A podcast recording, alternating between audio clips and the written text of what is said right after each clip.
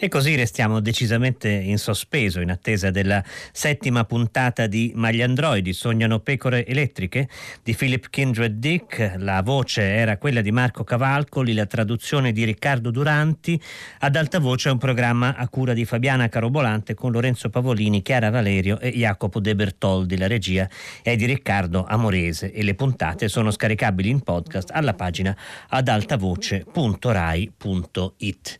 Oggi abbiamo un filo filo conduttore che ha attraversato questo pomeriggio di Fahrenheit, è un filo conduttore che forse è un po' occasionale, la riflessione sui romanzi fiume, una serie di titoli che ci sono stati proposti dai nostri ascoltatori, si va dall'Ulisse di Joyce, vi cito solamente gli ultimi che ci sono arrivati, eh, Vita e Destino di Vassili Grossman e poi ancora eh, I Miserabili, letto a 15 anni e mai dimenticato, ci scrive Nives e, e altri ancora. L'occasione, la scusa diciamolo pure, ce la dà il libro del giorno giorno di oggi, che è un, eh, il nuovo romanzo di Giorgio Fontana, si intitola Prima di noi, è pubblicato da Sellerio e ha una mole di circa 900 pagine.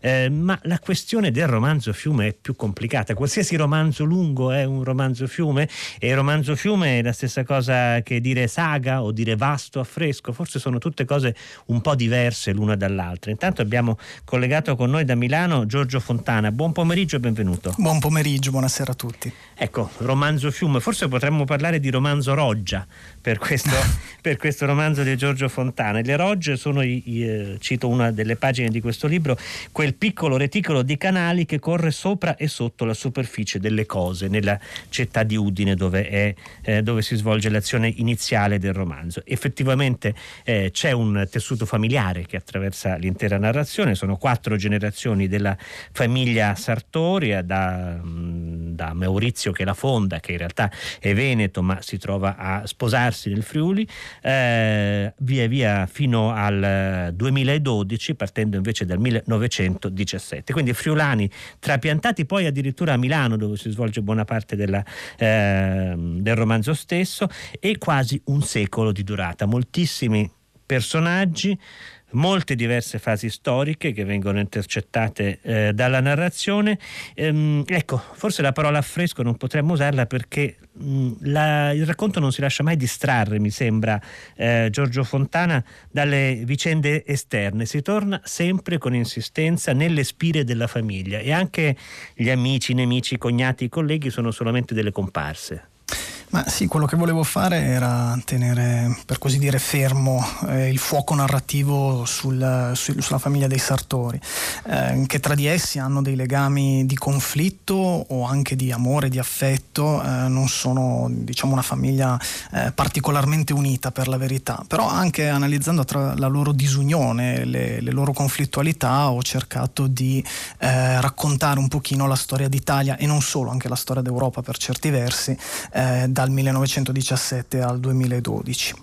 Maurizio a un certo punto, il fondatore di questa famiglia, un ragazzo, un, un uomo, un giovane uomo che eh, diserta dai ranghi dell'esercito italiano e incontra una ragazza friulana che poi sposerà, eh, a un certo punto si descrive come un padre identico a suo padre e al padre di suo padre. Ecco, questa frase ci ha colpiti perché poi lei lavora spesso a Fontana proprio sul rapporto con i padri nei suoi romanzi e forse le cose incominciano a cambiare quando i padri non sono più identici ai loro padri. sì, esattamente. Eh, sì, è un po' un, un, mio tema, uno dei miei temi preferiti e credo che in questo romanzo mm, credo di averlo sviscerato con particolare devozione, per così dire. Eh, Maurizio Sartori è uguale a suo padre, al padre di suo padre, nel senso che viene da una terra dura, difficile da vivere, estremamente povera e soggetta anche a grandi esplosioni di violenza privata, per così dire. Eh, il momento in cui si stacca o comincia a staccarsi da questa mh, tradizione patrilineare, eh, anche se non vi si stacca del tutto, è proprio il momento in cui capisce mh, di poter amare eh, compiutamente, gratuitamente. Una persona, amare tra l'altro una persona che in realtà all'inizio abbandona, che è appunto questa ragazza friulana, figlia eh, del contadino che lo ospita dopo la rotta di Caporetto. Però è lì che non a caso ha inizio la, la, saga dei Sartori, con quella che chiamerei una, una tripla eh, diserzione, diserzione dall'esercito, una diserzione da questa ragazza che, eh, che viene eh, abbandonata, ma anche una diserzione dalla precedente storia della sua famiglia. Come mai questa scelta di eh, fare di, di, un filo conduttore di questo romanzo proprio un tradimento in fondo? Tra l'altro Maurizio è uno che a un certo punto eh, resisterà alla possibilità di tradire dei colleghi con i fascisti, diciamo, rivelando i loro nomi ai fascisti, ma poi in un secondo momento cederà a questa tentazione. Perché il tradimento sarebbe una sorta di eredità che ci si passa dentro una famiglia? Esattamente, è un pochino la colpa originaria dei Sartori, questo mi affascinava, mi affascinava partire da un ragazzo eh, per molti versi vile ma anche estremamente disperato, quindi le cose in realtà sono un po' più complesse e sfumate, stratificate. Maurizio Sartori è certamente un uomo eh, che tradisce, che ha tradito e che eh, non è particolarmente coraggioso da questo punto di vista. Um, però è anche un uomo che poi appunto attraverso la sua breve vita impara ad amare, impara a prendersi cura nel suo modo abbastanza distruttivo purtroppo certe volte anche delle persone che gli stanno a fianco, della sua della piccola famiglia che, che non riesce quasi a governare. E mi piaceva l'idea non, è nulla di nuovo in realtà, insomma, le colpe dei padri che ricadono sui figli. Però mi piaceva questa idea di un tradimento privato che i, figli, i nipoti e i bisnipoti cercano ognuno a modo loro di affrontare, di sciogliere, di risolvere dedicandosi a una particolare così, area di amore o area di eh, interesse nella vita. C'è un'altra pagina, siamo molto più avanti nel romanzo, in cui il nipote di Maurizio Libero sta parlando con eh, suo padre Renzo, e, che quindi è figlio di Maurizio, e si parla della, eh, del rapporto proprio tra padri e figli. E praticamente eh, Renzo finge di essere uno che se l'è sempre cavata da solo, che eh, non, le ho prese ma le ho sempre date. E Libero sa che non è vero, e Renzo sa che Libero lo sa, ma in qualche modo questa menzogna è necessaria per il tessuto della famiglia famiglia. Questo è qualcosa che eh, coincide anche con la sua visione della famiglia o riguarda solo i sartori? Credo riguardi solo i sartori, ma è inevitabile che un po' in tutte le famiglie ci debbano, ci siano quantomeno, non ci debbano, ma ci siano dei piccoli segreti, delle, dei non detti, ecco, chiamiamoli così.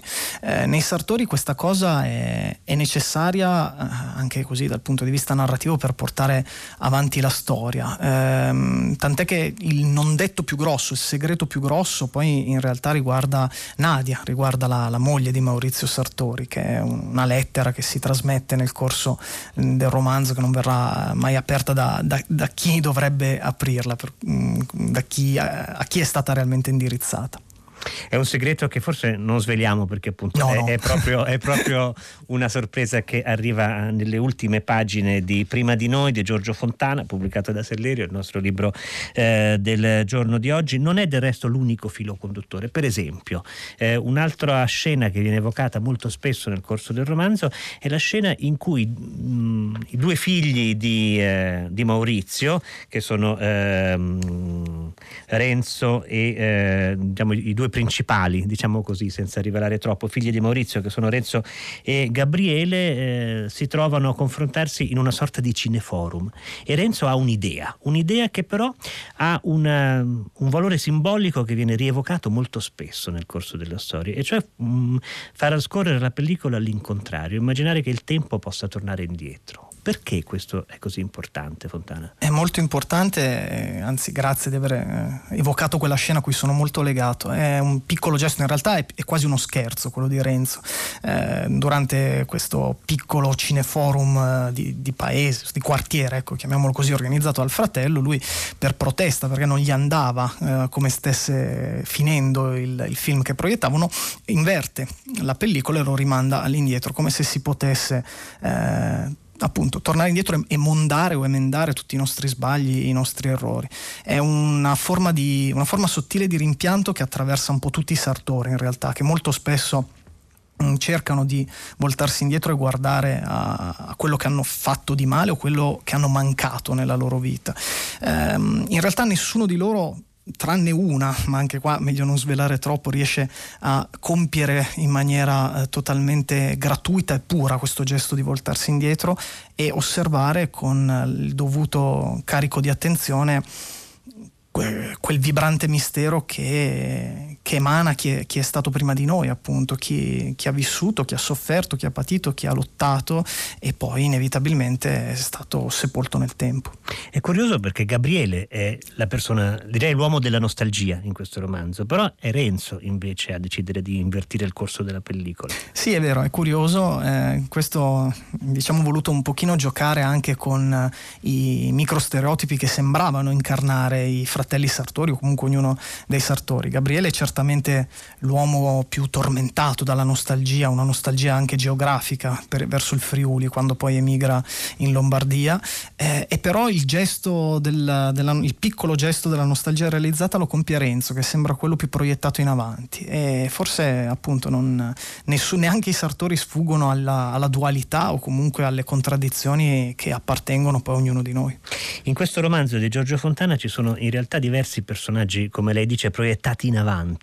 Eh, c'è Renzo, poi c'è Davide, poi c'è Dario, degli individualisti che vogliono soprattutto, anche se sono diversi tra loro, diversamente caratterizzati, eh, sostanzialmente raccogliere l'eredità del, dell'antenato di Maurizio che gli ha detto non dovete obbedire dovete sempre andare per la vostra strada.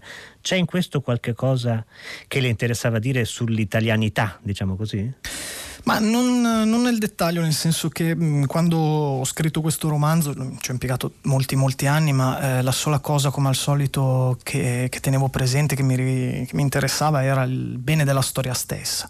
Poi è inevitabile che parlando di una storia italiana, che pertiene degli italiani, forse qualcosa, così, eh, qualcosa del carattere nazionale un pochino sia scivolato involontariamente dentro, quindi una sorta di eh, irriducibile eh, Ehm, desiderio di andare contro, un, contro, un'autorità qualunque, che Maurizio incarna in termini parecchio autodistruttivi e distruttivi e eh, il resto della stirpe invece ognuno a modo suo cerca di modulare in maniera a volte anche molto creativa, ad esempio attraverso l'arte, attraverso la fotografia o attraverso la, l'impegno politico. Le facevo questa domanda perché di solito si dice che eh, una caratteristica della cultura politica italiana è proprio eh, l'avere delle chiese, la Chiesa stessa, ma anche i sindacati, il sindacalismo, i partiti, eh, chiese rosse, bianche, nere hanno caratterizzato la nostra storia. Invece la famiglia Sartori in fondo è una famiglia in cui ci sono tante figure eh, di individualisti, di anarchici, una sorta di italianità pulviscolare.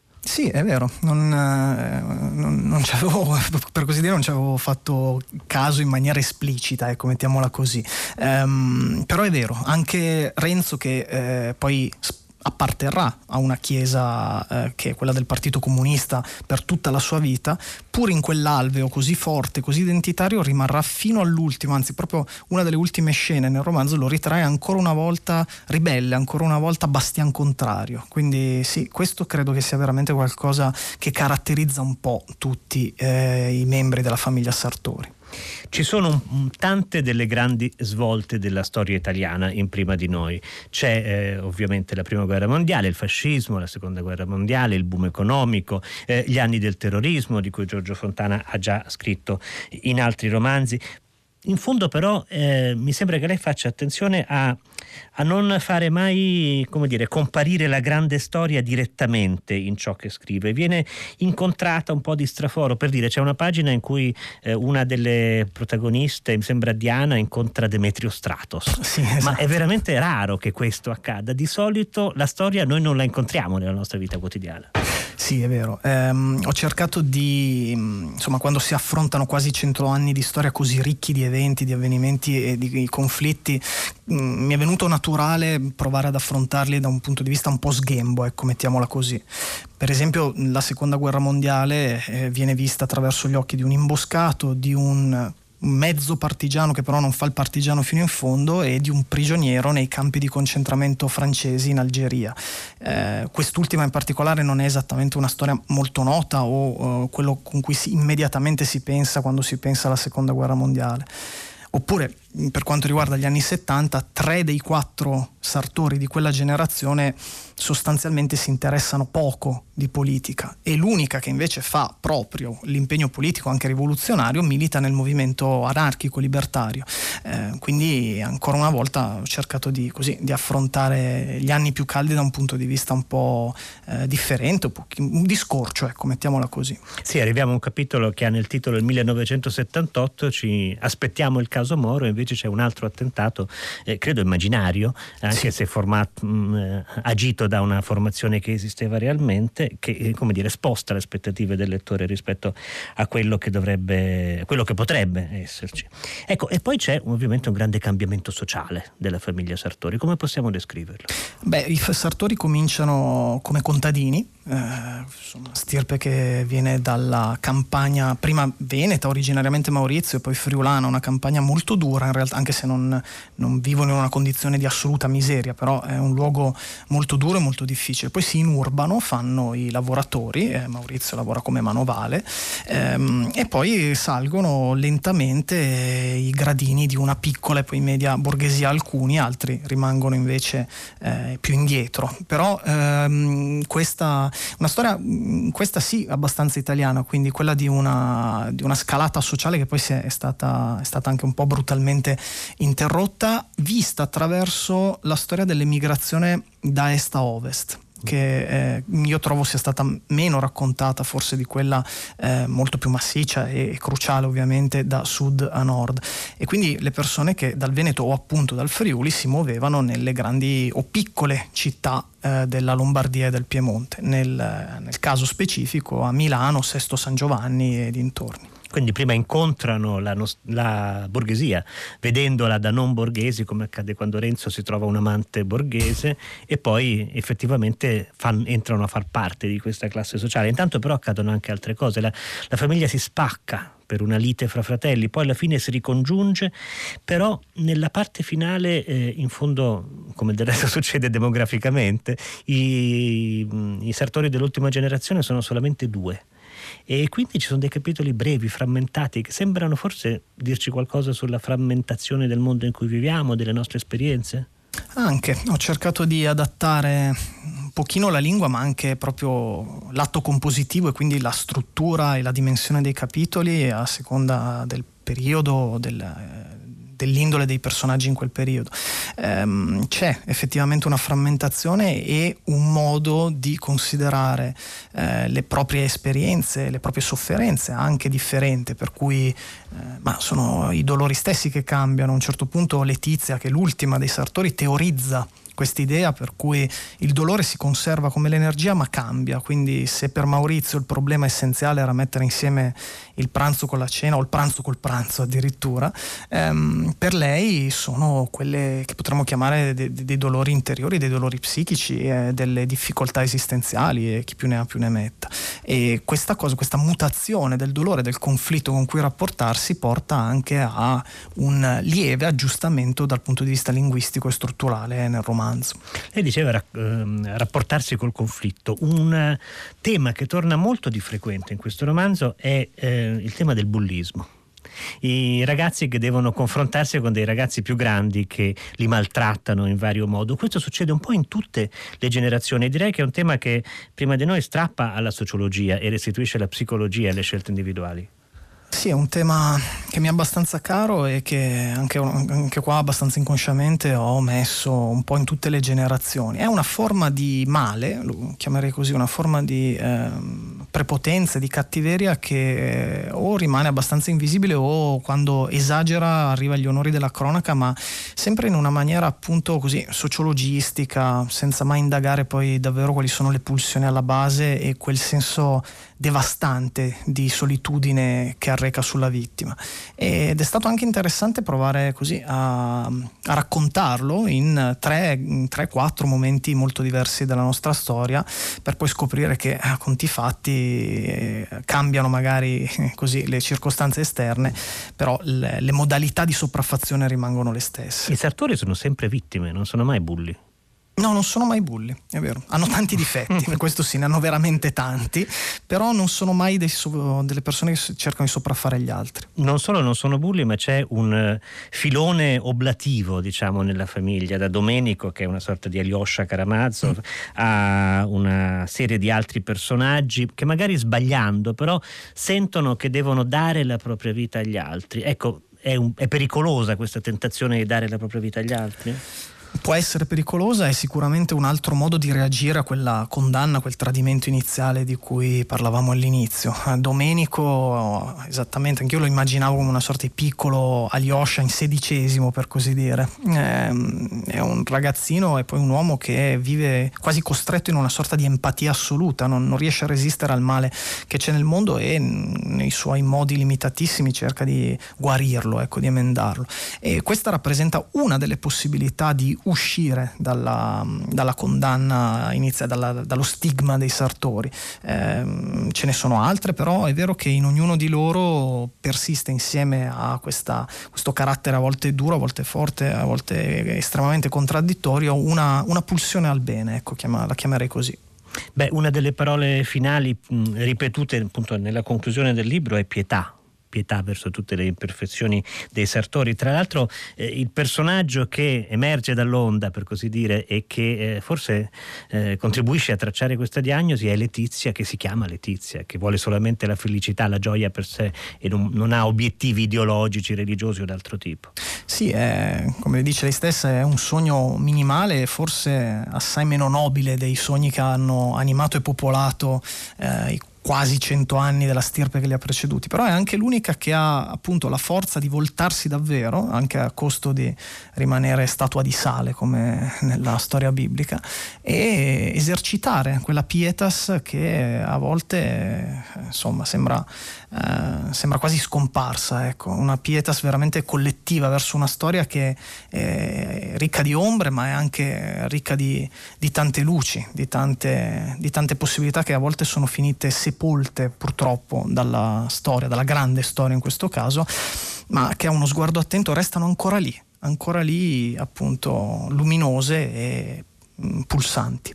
Tra l'altro eh, mi sembra che eh, Giorgio Fontana sia particolarmente bravo proprio a raccontare i momenti di eh, svolta in cui un eh, personaggio arriva alla disperazione, addirittura forse a, a, pensare di farla finita, ma proprio quello paradossalmente o non paradossalmente è il momento della chiarezza, il momento di una scelta radicale. Sembra che lei sia particolarmente affascinato da questi momenti. Sì, lo sono. Eh, sono dei momenti quasi di epifania che arrivano che arrivano proprio quando tutto sembra, sembra, perduto, quando ci si espone al pericolo più grande, che sia in guerra o che sia al pericolo mh, di rivolgere la mano contro se stessi, di alzare la mano contro di sé, per citare Jean Amery. E, mh, sono affascinato da questi momenti, mi paiono, senza, senza, esagerare o caricarli di eccessivo romanticismo, mi paiono dei momenti eh, che possono capitare nella vita di ognuno e che se letti affrontati con eh, il giusto rigore emotivo per così dire a posteriori possono davvero illuminare molto e ai sartori capitano effettivamente abbastanza spesso. A quali scrittori si è sentito vicino nel lavorare a Prima di noi? Non, non voglio cercare di, dire, di tracciare una sua, una sua, genealogia letteraria, però per esempio quando vediamo Maurizio che all'improvviso incontra un personaggio che si chiama Fulvia, la riaccompagna alla sua villa, uno pensa subito a Fenoglio. E ecco, ci sono delle, eh, dei libri, degli autori che ha sentito com- come compagni di strada che gli facevano una buona compagnia mentre lavorava? Certamente, ho avuto diversi grandi maestri che mi hanno fatto da, da guida, da ispirazione ispirazione, da modello. Uno, eh, l'ha citato lei, è un Finoglio soprattutto con una questione privata. Aggiungo Eugenio Corti con Il Cavallo Rosso, eh, Maria Zeff di Paola Drigo, un piccolo bellissimo libro, libro, bellissimo e purtroppo poco letto, eh, che, eh, che mi, ha, mi, è stato estremamente utile, mi ha, mi ha molto eh, aiutato ecco, nella stesura. Suite francese di René Mirovski, eh, Underworld di Don DeLillo, soprattutto anche per così, la visione sulla storia. E poi mh, tanta narrativa mitteleuropea, cito soltanto un nome che mi è molto caro, che cito anche nel romanzo, che è Joseph Roth, con eh, Fuga senza fine, appunto, che tra l'altro poteva essere un ottimo titolo anche per questo romanzo. gliela, gliela soffiato Roth, possiamo dirlo. Una domanda invece molto de- di dettaglio, ma anche di metodo, eh, per capire come lavora uno scrittore. Quando a un certo punto eh, uno dei personaggi è malato e eh, vengono a portargli dei regali, c'è questa lista, una PlayStation, una riproduzione di opera, un maglione color vinaccia, un romanzo di Stephen King, un introvabile vecchio saggio su Schumann. Tutti i parenti portano a un parente. Lei sa quale parente ha regalato che cosa? sì, effettivamente sì, probabilmente perché sono abbastanza maniacale da questo punto di vista, non, non proprio all'eccesso, ma uh, nei miei appunti probabilmente c'è anche quella lista e con tutto il dettaglio di chi ha dato, ha dato cosa e forse addirittura come l'ha trovato per sicurezza. Poi insomma sono appunti che nella stesura finale, dopo tante riscritture, scompaiono, sono dettagli inutili che servono soltanto a me, però è molto importante mantenere così, la mano ferma, vista la quantità di eventi e, e la quantità di, di, storia, ecco, con la S maiuscola. Eh, nessuno è infallibile, ma credo anche per una questione di onestà intellettuale, di rispetto verso la materia, era indispensabile porre la massima attenzione. Giorgio Fontana, grazie per essere stato con noi. Grazie mille, buon pomeriggio. Prima di noi di Giorgio Fontana, pubblicato da Sellerio, il nostro libro del giorno di oggi qui a Fahrenheit. E vedo che ci arrivano messaggi calorosi dai nostri ascoltatori e dalle nostre ascoltatrici. Intanto però eh, Fahrenheit è giunto alla fine del suo, del suo, pomeriggio, ma il pomeriggio prosegue con 6 gradi di Paola De Angelis. Dunque un saluto da Tommaso Certosio, oggi in conduzione, da Susanna Tartaro, curatrice di Fahrenheit, Benedetta Annibali in regia, Gabriele Cioni in questo momento alla console tecnica e prima di lui Gaetano Chiarella. Oggi hanno lavorato nella nostra redazione Carlo D'Amicis, Michele De Mieri e Lea Gemmato, Clementina Palladini, Daniela Pirastu e Laura Zanacchi. A domani.